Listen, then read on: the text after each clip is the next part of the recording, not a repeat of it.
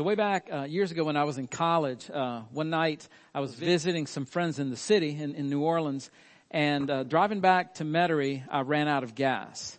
Uh, I remember this like it was last night because, well, actually, there's a lot of reasons. Number one, it had just dropped to freezing that night. It was we were on winter break, and so it was cold. And then the next thing was, uh, I looked around my car for, you know, I was going to have to go get some gas to get my car started, and uh, and I looked around, and the only thing I had available as a container was an empty milk jug. But at least I had that. Okay, so uh, and and young people, this is back before the days of cell phones. Okay, so if you don't know what that means, ask your parents. All right, but uh, so here I was, and uh, and so I get out of the car, and uh, I want to give you a picture of hopelessness because as I was walking around uh, through Metairie, and by the way, I was I was close to the Huey P. Long Bridge. If that gives you an idea where I was, so not necessarily the uh, best place you want to break down. But uh, I'm walking and, uh, you know, my hands were cold when they, they, started getting numb. The wind was blowing. It was freezing. Uh, I did have a coat and I had this empty milk jug. And as I walked along, I think I walked about a mile, mile and a half. I actually passed up two different gas stations that were closed. And that made me angry, okay?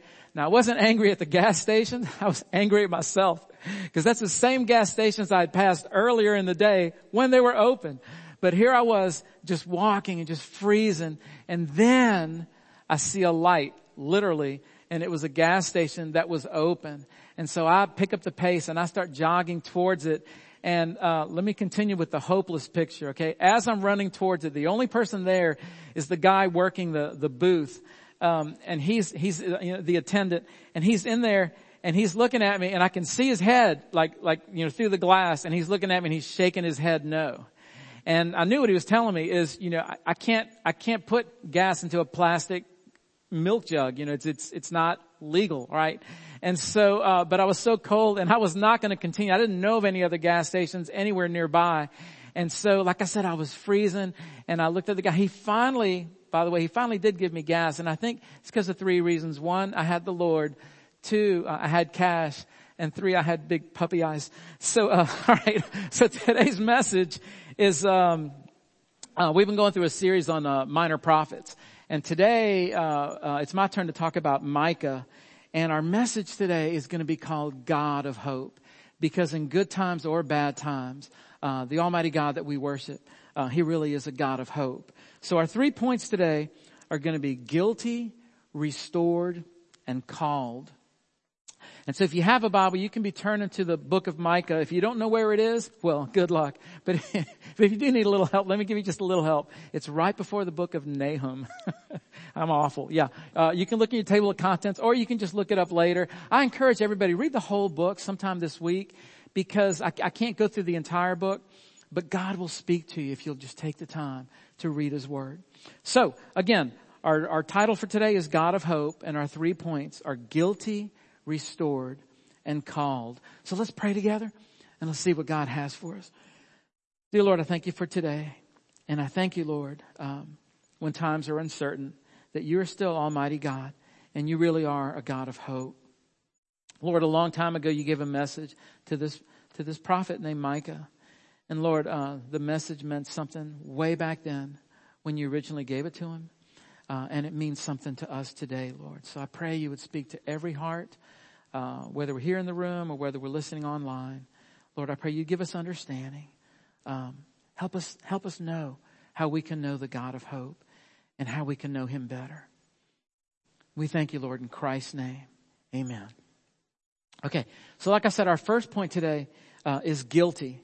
And so like all the other minor prophets, and you know, there's 12 books through this series uh, of, of, uh, of, minor prophets, but like all of them, uh, the story begins with bad news. And you know, God has uh, bad news for the nation of Israel. So let's just start in chapter 1, verse 1.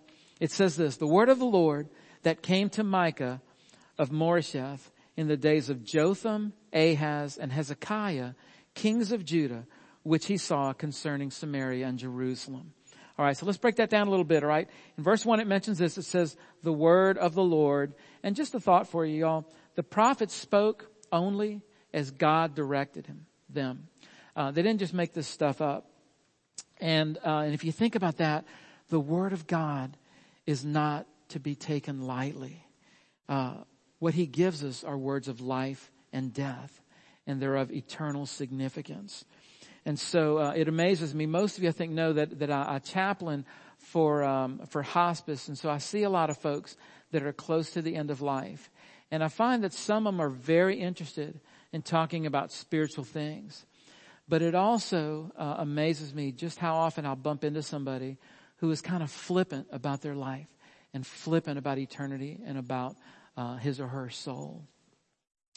So these are important things. Now, uh, the next thing that, that you see in that same verse, it mentions three different kings. It gives you an idea of the of the time frame when Micah was a prophet.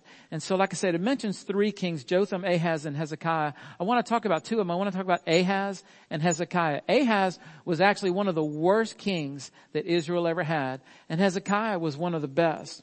So, uh, just a little bit about Ahaz. Uh, he reigned for 16 years. During his reign, he took one of his sons and sacrificed him to an idol. But let me be more specific. Uh, it was a public sacrifice. And you'll see a phrase sometimes in the Bible where it says he made his son pass through the fire. It means he burned him uh, alive as an offering to this idol. And so during the the, uh, the time when Micah was a prophet, uh, this was the king, Ahaz the king. And one of the things he did that was memorable was he burned his son alive, offering him to an idol. I just want you to tuck that thought away because it's going to come up later in today's message. Now on the flip side, another king, while Micah was a prophet, was Hezekiah. And like I said, he was one of the best kings Israel ever had. Uh, he reigned for 29 years. He removed what was called the high places. Uh, he broke the images. That was places where, where people would go and they would worship false gods and false idols. And Hezekiah said, man, we're getting rid of all that. But during his reign, um, uh, in fact, during the sixth year of his reign, uh, Assyria came down and they took the northern 10 tribes of Israel. Remember there was 12 tribes. Well, they took the northern 10 tribes captive and just scattered them throughout the world and, and uh, basically sold them into slavery, which left just the southern kingdom and two tribes where uh, Micah was and where King Hezekiah was. So uh, I tell you about these two kings to give you this idea that the nation's leaders at the time, uh, I mean, there was a mix. So there were good times and there were disheartening times. Okay, does that sound familiar? Um, I don't need to, to remind you the times we're living in, and I don't need to remind you the bad times. I think we get we get plenty of of, uh, of bad news, don't we? But I did want to give you just a little good news, a little insight that I pick up, uh, just being a, a, student ministry pastor. Um, what I see with young people these days is this: is that even though they're not in large numbers uh, turning towards Christ, what I do see is that young people today uh, especially, I think part of it is just the way the world is and the way the country is, that if they do turn towards Christ, they are very committed and they're very serious about their faith. So, I just wanted to give you uh, a little good news because I know we, we hear plenty of bad news every day. Okay, um, so Micah uh, now begins the message that God has given him to, to preach, and we see that beginning in verse three of chapter one. And he says this: "For behold, the Lord is coming out of his place and will come down and tread upon the high places of the earth. So right off the bat, Micah begins with bad news. Uh, what's of most importance is the Lord is displeased and he's offended by his nation, his people, uh, the nation of Israel. We continue in verse five. It says this, all this is for the transgression of Jacob and for the sins of the house of Israel. And we skip to verse seven. All her carved images shall be beaten to pieces. All her wages shall be burned with fire. All her idols I will lay waste. So, uh, Israel, the nation of Israel, they were supposed to be God's primary instrument through which he would reach the world. Right? The idea was that God, from the time he began the nation of Israel, uh, he, he ruled over them and had a relationship with the nation. And, uh, but their responsibility was to go out into, into the world. And as they were faithful to God, He would bless them. And the world would see there's something different about that nation. And that would be the Jews' opportunity to tell them, well, it's because we serve the true and living Almighty God. But in fact, what happened was uh, the nation of Israel uh, would keep going through this cycle where they would rebel against God. And so here he was now pronouncing that judgment was coming upon them. Now, let me ask you a question. Have you ever thought about who the primary instrument is of God today to let other people know about him? I'm going to answer it for you. Okay. The primary instrument is the church, the body of Christ. And let me make it more specific. The church, the body of Christ, is made of individuals who know and love the Lord Jesus and who love Almighty God. I hear a lot of negative statements these days about the church, and people will say, and I'm sure you've heard it, where people will say, the church today is failing. And you know, I gotta say, I disagree with that statement. What I believe is this, y'all, is that the churches that are faithful, that truly love God, and are truly striving to teach God's word and to submit to the truth of what God has told us, uh, those churches see that lives are being changed as a result. My question for each individual believer, uh, uh, there's an inward question and an outward question. The inward question that I'd like for you to ask yourself is this. What does your time alone look like with God when no one else is watching? What is your time alone? What is your relationship with God? What does that look like when it's just you and Him and nobody else is watching? And then I have an outward question too. And the outward question is this. Once you get out of the house and people are watching, okay, does your walk with God does your lifestyle match what you claim to believe? Because for Israel, it didn't. Verbally, they said they loved God, but in actuality, uh, they were in consistent rebellion. The first two chapters of the book of Micah, God reflects on Israel's sin and their rebellion. But then, uh, by chapter three, he begins to talk about the leaders of Israel. So let's look at that. Micah chapter three, verse one. It says, "And I said, Hear, you heads of Jacob and rulers of the house of Israel, is it not for you to know justice?" In fact, like I tell you, the kings, it was kind of up and down depending on what kind of king they had, uh, and then the other leaders that we're following. Uh, it just reminds me, all, and I don't do this enough. I don't do this near enough to pray for our nation's leaders, regardless of who those leaders are, to pray for them, that God would direct them. But also, y'all, uh, to pray for the churches, pastors, and elders. Y'all, um, right? We can't make these uh, decisions we make in a vacuum. And just that, you know, the pastors and elders of this church, uh, we need your prayer that God would guide us and direct us. We continue in Micah 3, verse 6. Therefore, it shall be night to you without vision and darkness to you without divination. The sun shall go down on the prophets and the day shall be black over them. The seers shall be disgraced and the diviners put to shame. They shall all cover their lips for there is no answer from God. One of the consequences Israel was going to receive as we read those verses that we just read is that they were going to have silence from God. They were going to experience that and that was going to be as a judgment to them because they weren't listening to God. Again, I want to bring it back to, to uh, the leaders of, of, our nation right here in America, y'all. Uh, as a whole, uh, I, don't know many people who say they put their faith in government, okay? So as a whole, um, you know, we see that there's, right, there's just a lot of corruption and rumors of corruption. Um, uh, it feels like, like the nation's leaders, and I'm talking about not just at a national level, but, you know, at a state level and at a smaller level. It's like they're operating in a fog. How important it is for us to be praying for them. Um, let me bring it home. What about you? Have you ever experienced God's silence? Or are you experiencing that even now? And I ask that because I find there's two reasons people can be experiencing, you know, feel like, like God is not speaking to them or prompting them in a direction. Um, so how to discover which one it is? Well, the first question is this, is did you do something? Okay. And here's what I mean by that. When was the last time you felt strongly prompted by God to do something? My question is, uh, did you obey whatever it was He told you to do or not to do? Um, you may want to start there. You may want to go back and correct something. If God brings that to mind, that there's something He He prompted you to do or to quit doing, and basically you didn't listen, because that can bring on silence from God where if you're not listening anyway, right, why should he continue uh, to speak to you?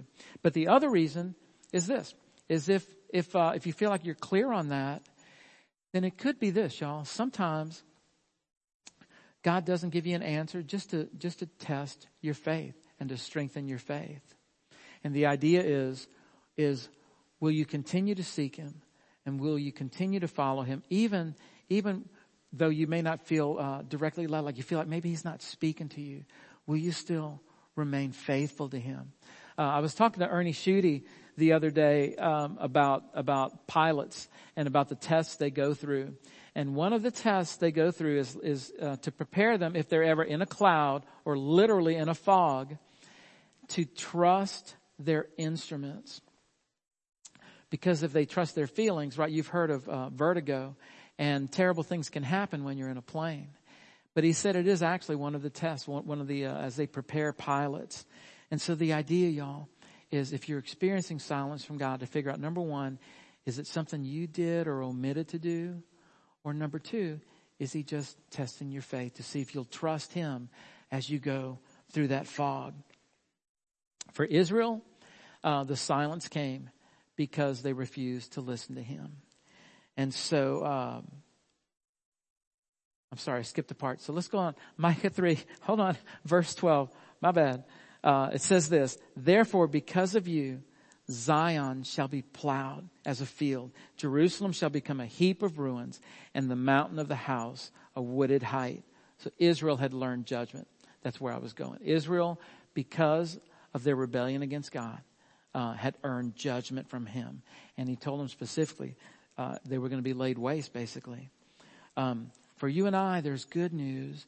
If you've trusted Christ, well, He bore our judgment for us. He died on the cross and took our sins upon Him. He experienced the wrath of God. And then on the third day, He rose again from the dead. So if Christ lives in you, you don't have to worry about that judgment day. But uh, He still wants us to live for Him. Our motivation to live for Him should be out of a, out of a grateful heart. But know this, uh, God promises, just like there was a judgment day coming for Israel when they got laid waste by their enemies, um, that there is a judgment day coming in the future. Now, since I was a kid, uh, I've been real fascinated by World War II. And uh, specifically today, we're going to talk about D-Day, which many of you remember was June 6th, 1944. Now here's the thing, what we're talking about for you younger people, in case you don't know exactly what I'm talking about, this is when, uh, when the Allied forces landed, uh, in, in Normandy. And so here's the thing about it, y'all. Everybody knew something was coming. Okay, both sides knew something was coming. And I say that because of this, because the Russians on the eastern side of, uh, of, of the, of the Germans, you know, as they were pushing, uh, towards the east, the Russians had created a front on that side. And Joseph Stalin had asked early on that the Allied forces would attack on the other side. And if you look at the geography, uh, you know, it had to be, their landing had to be somewhere along that coast.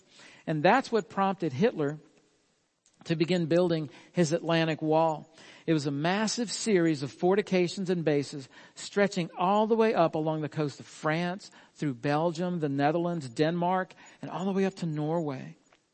Now, the Allied forces had General Dwight D. Eisenhower at the helm. So he was the head of the uh, American, the British, and the Canadian forces that totaled some 156,000 troops. And while this was all brewing, both sides knew something was coming. Something was coming. They just didn't know the exact day. Uh, some sources say this about Hitler is that on June 6th, when the landing actually was taking place, that he had ordered his subordinates to not disturb him and to let him sleep. And so he actually didn't wake up until 11 a.m. or about noon. The accounts vary. and that he actually had been asleep some five or six hours when the D-Day uh, beach landings had begun. During those hours, the German tank divisions were somewhat stalled. Here's the point. By the time he gave orders for his forces to retaliate, it was far too late. God had given a warning to Israel and they refused to listen. And so that judgment day was coming. And they continued to stiffen their necks. Now that brings us to our second point today. Second point is restored. Is that even though God had predicted the coming judgment on Israel, God proceeds to give them hope. Remember today's message? The God of hope. So we pick up in Micah chapter 4 verse 1. And God says this, it shall come to pass in the latter days that the mountain of the house of the Lord shall be established as the highest of the mountains. Verse 2. And many nations shall come and say, Come, let us go up to the mountain of the Lord, to the house of the God of Jacob, that he may teach us his ways, and that we may walk in his paths. For out of Zion shall go forth the law, and the word of the Lord from Jerusalem. Verse 7 and the Lord will reign over them in Mount Zion from this time forth and forevermore. I want to go back and just hit on some of those phrases, y'all. Verse one says, the mountain of the house of the Lord shall be established. Verse two, come let us go up to the mountain of the Lord that he may teach us his ways. Doesn't that sound good? Verse seven, the Lord will reign over them in Mount Zion. All this, y'all, it's a picture of the coming heavenly kingdom on earth. As sure as there would be a judgment day that would come, just as sure as that, God promised that there will be a day when his heavenly kingdom will come. Remember how Jesus used to pray? And he taught them how to pray, thy kingdom come, thy will be done on earth as it is in heaven. Incidentally, by the way, this is why, uh, when Jesus came, uh, people were confused because they were expecting a conquering king, especially according to these verses we just read. And in truth, he will eventually come as a conquering king. But the first time, uh, he didn't come that way. Uh, the main point is people were expecting a king. Do you remember the Christmas story? Let's read in Matthew chapter 2, verse 1. Now after Jesus was born in Bethlehem of Judea in the days of Herod the king, behold, wise men from the east came to Jerusalem saying, where is he who has been born king of the Jews? They were expecting a king. It's the reason Herod sought to kill him. He didn't want to be dethroned. It's the reason, or one of the reasons people grew angry when Jesus disappointed them. They wanted a king that was going to rid them of their enemies, you know, of the Romans at the time. They didn't realize that the first time Jesus came, he came to be a suffering servant. Next time he comes, he will come as conquering king. Now God gave other promises about this king who would come. So we see this in Micah chapter 5 verse 2 where he actually predicts the birthplace of this king. It says, but you, O Bethlehem Ephrathah, who are too little to be among the clans of Judah, from you shall come forth for me one who is to be ruler in Israel, whose coming forth is from of old, from ancient of days. In verse 2 he mentions there, you, from you shall come forth for me one who is to be ruler in Israel. The actual birthplace of the one who would come had to be in Bethlehem. That rules out a lot of other people. And by the way, in case you don't know this, God gave over 300 predictions through different prophets and different people, all written in the Old Testament, hundreds of years before Jesus came, so that when he came on the scene, people would know this has got to be him. This has got to be the one that God promised.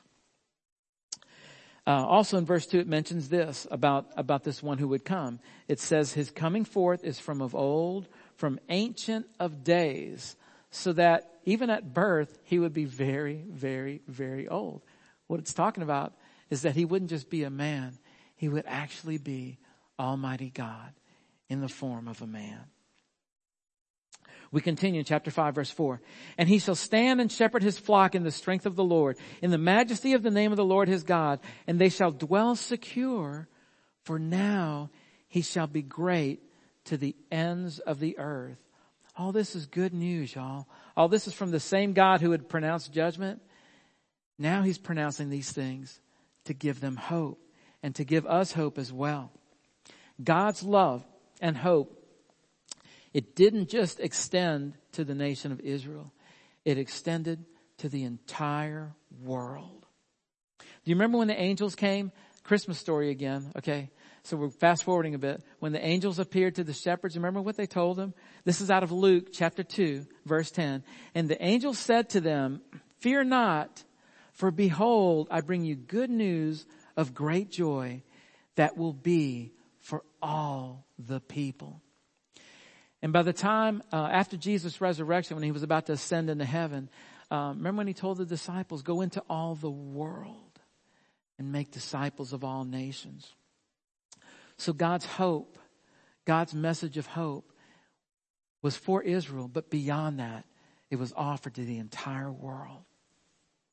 Um, years ago, uh, when I was working for Campus Life, um, you'll hear me mention this name a lot, Shane O'Hara. Some of you know him. Uh, he lives right there in Mandeville. Shane and I worked about 20 years together. Um, three different times. Like I, I, could only stand him about six or seven years at a time. Okay, but uh, this is back when I was first starting out in youth ministry, just learning the ropes. And we were doing this burger bash, and it was for East Jefferson High School, uh, again over there in Metairie. And back then in those days, we, we, you'd get about 200 kids. Okay, N- nowadays, uh, kids just have too much going on, too many other options. But back then, there just weren't a lot of options uh, during the week. And so on a Monday night, if you threw a burger bash and offered free burgers or even charged a dollar, man, kids would come out of the woodwork. And so there were 200 kids here. And uh, let me explain the, uh, idea. When we would do a burger bash, it was just an introduction uh, to these teenagers for what the club was going to be like the rest of the school year. And so we didn't do anything uh, overtly spiritual at this meeting, okay? Because, uh, of course, any any teenager was welcome, but uh, we were hoping that kids who maybe had not been to church for a long time, or who had never been, or especially kids who had had a bad experience at church and refused to go. We were hoping kids like that would come and feel comfortable and come a second time and a fifth time and a tenth time and little by little hear the message of Christ. But at that first meeting, we didn't do anything again, overtly spiritual. Uh, what we did was we would have the, the, free food, then we would go inside for the meeting, we would play a bunch of games, and the message at the end of that meeting was to let kids know, if you come back, the meeting is going to be kind of like how it was tonight, but we're going to pick a different topic and talk about it from a Christian perspective. That way kids didn't feel like we snuck Jesus up on them, you know, and kind of the old bait and switch thing, okay? Now, at this one burger bash, I gotta give you one more detail. Shane's old buddy from high school was in town. Now, when Shane was in high school, he did not know the Lord at all, and he was wild. And his friend, uh, his name was Sam, and Sam was was no different than the, than the, his last day of high school. I mean, Sam was just, was just wild.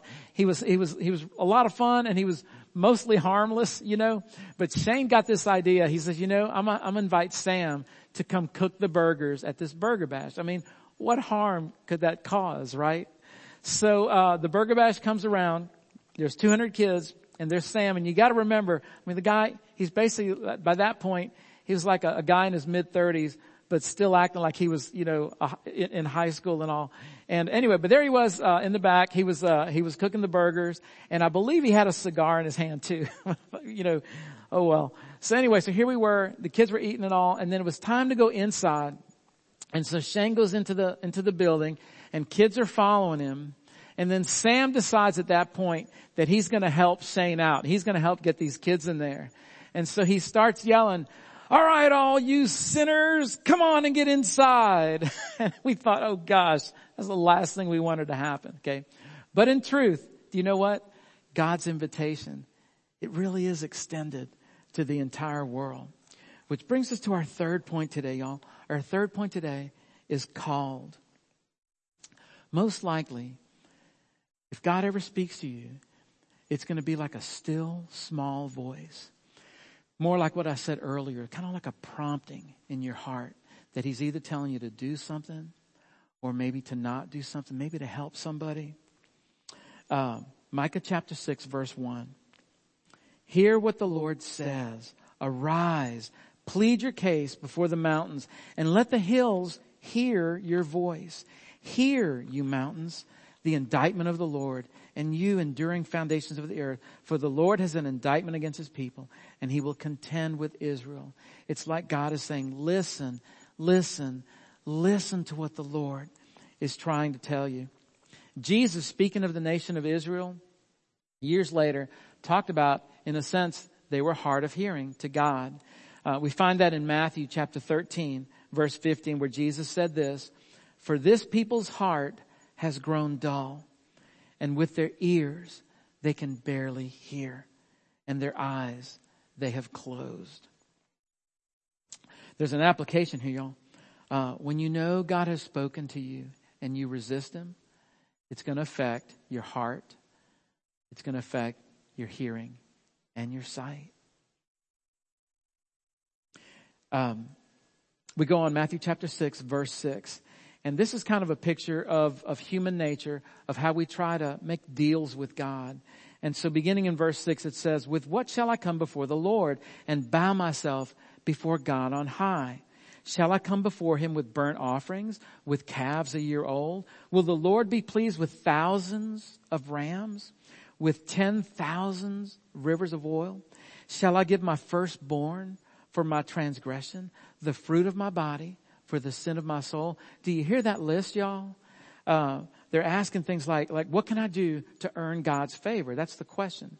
And the list that uh, is offered or, or, or um, suggested is is how about a bunch of offerings? How about thousands of rams, ten thousand rivers of oil, or even my firstborn? And you know, the more you get to know God, you, the more you find He doesn't want any of that, y'all. Now, this list is kind of how the false gods are. Those idols, they required an endless list of things from people uh, in fact, it, it was like an endless, impossible list. It was a terrible list. And remember I mentioned earlier today about the bad king, about King Ahaz. As he tried to please one of those false idols, remember what he did? He actually sacrificed his son in a fire. And it was public, y'all, where the whole nation could see him worship this false God. But the true God uh, tells us what he wants. In verse 8, he has told you, O man, what is good. And what does the Lord require of you? But to do justice, to love kindness, and to walk humbly with your God. Right there at the beginning of verse 8, there's that phrase, He has told you. God has already spoken, y'all. Uh, you honestly don't have to wait for a lightning bolt. You know, a lot of what God wants to tell you, He's already said it and it's already been written. And he's just waiting for you to take the time to read it, to meditate on it, and to obey his calling. But then he says also in verse 8, he says, uh, what does he require? To do justice, to love kindness, and to walk humbly with your God. Now, honestly, y'all, none of us can do this in our own power, right? That's why God offers his Holy Spirit. The moment we trust Christ to save us, the moment we place our faith in the one who died for our sins and rose from the dead. God supplies His Holy Spirit so that we can live a life that is holy and pleasing to Him. When He mentions this about this justice and kindness and mercy, He's actually describing Himself. If you think about it, He's saying, He's inviting us to a relationship. He's saying, come know my justice, but on the other hand, come know my mercy and kindness. And then he puts it simply, walk humbly with me. That's what God wants, y'all. He wants a relationship with each one of us. And it's extended to the whole world.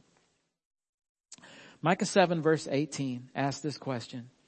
Who is a God like you, pardoning iniquity and passing over transgression for the remnant of his inheritance? I love that question. Who is a God like you? I hope you know the answer. There is no one like the true and living God. We serve a great God, and He really is a God of hope. So let me leave you, leave you with a, just a few thoughts uh, of application. Number one, do you know the God of hope? If the answer is no, the first step would be to come to know Him through faith, through the Savior, through Jesus Christ, through putting your faith in Him and having that conversation with God. Second question, are you experiencing God's silence? And we already talked about that, about figuring out, is it something that you've omitted that maybe He's told you already?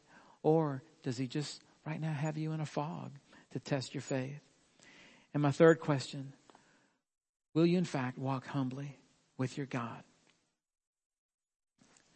Let me give you just a minute to uh, close your eyes, bow your head, and just meditate on these questions and see if God speaks to you. And then I'm going to pray for us. Dear Lord, I thank you, God, that you really are Almighty God. And you really are the God of hope. Lord, you know uh, the condition each one of us was in when we showed up today. And Lord, I thank you that you actually can meet each one of us exactly where we are. Lord, remind us every day how much you love us and help us walk with you, God. In Christ's name, amen.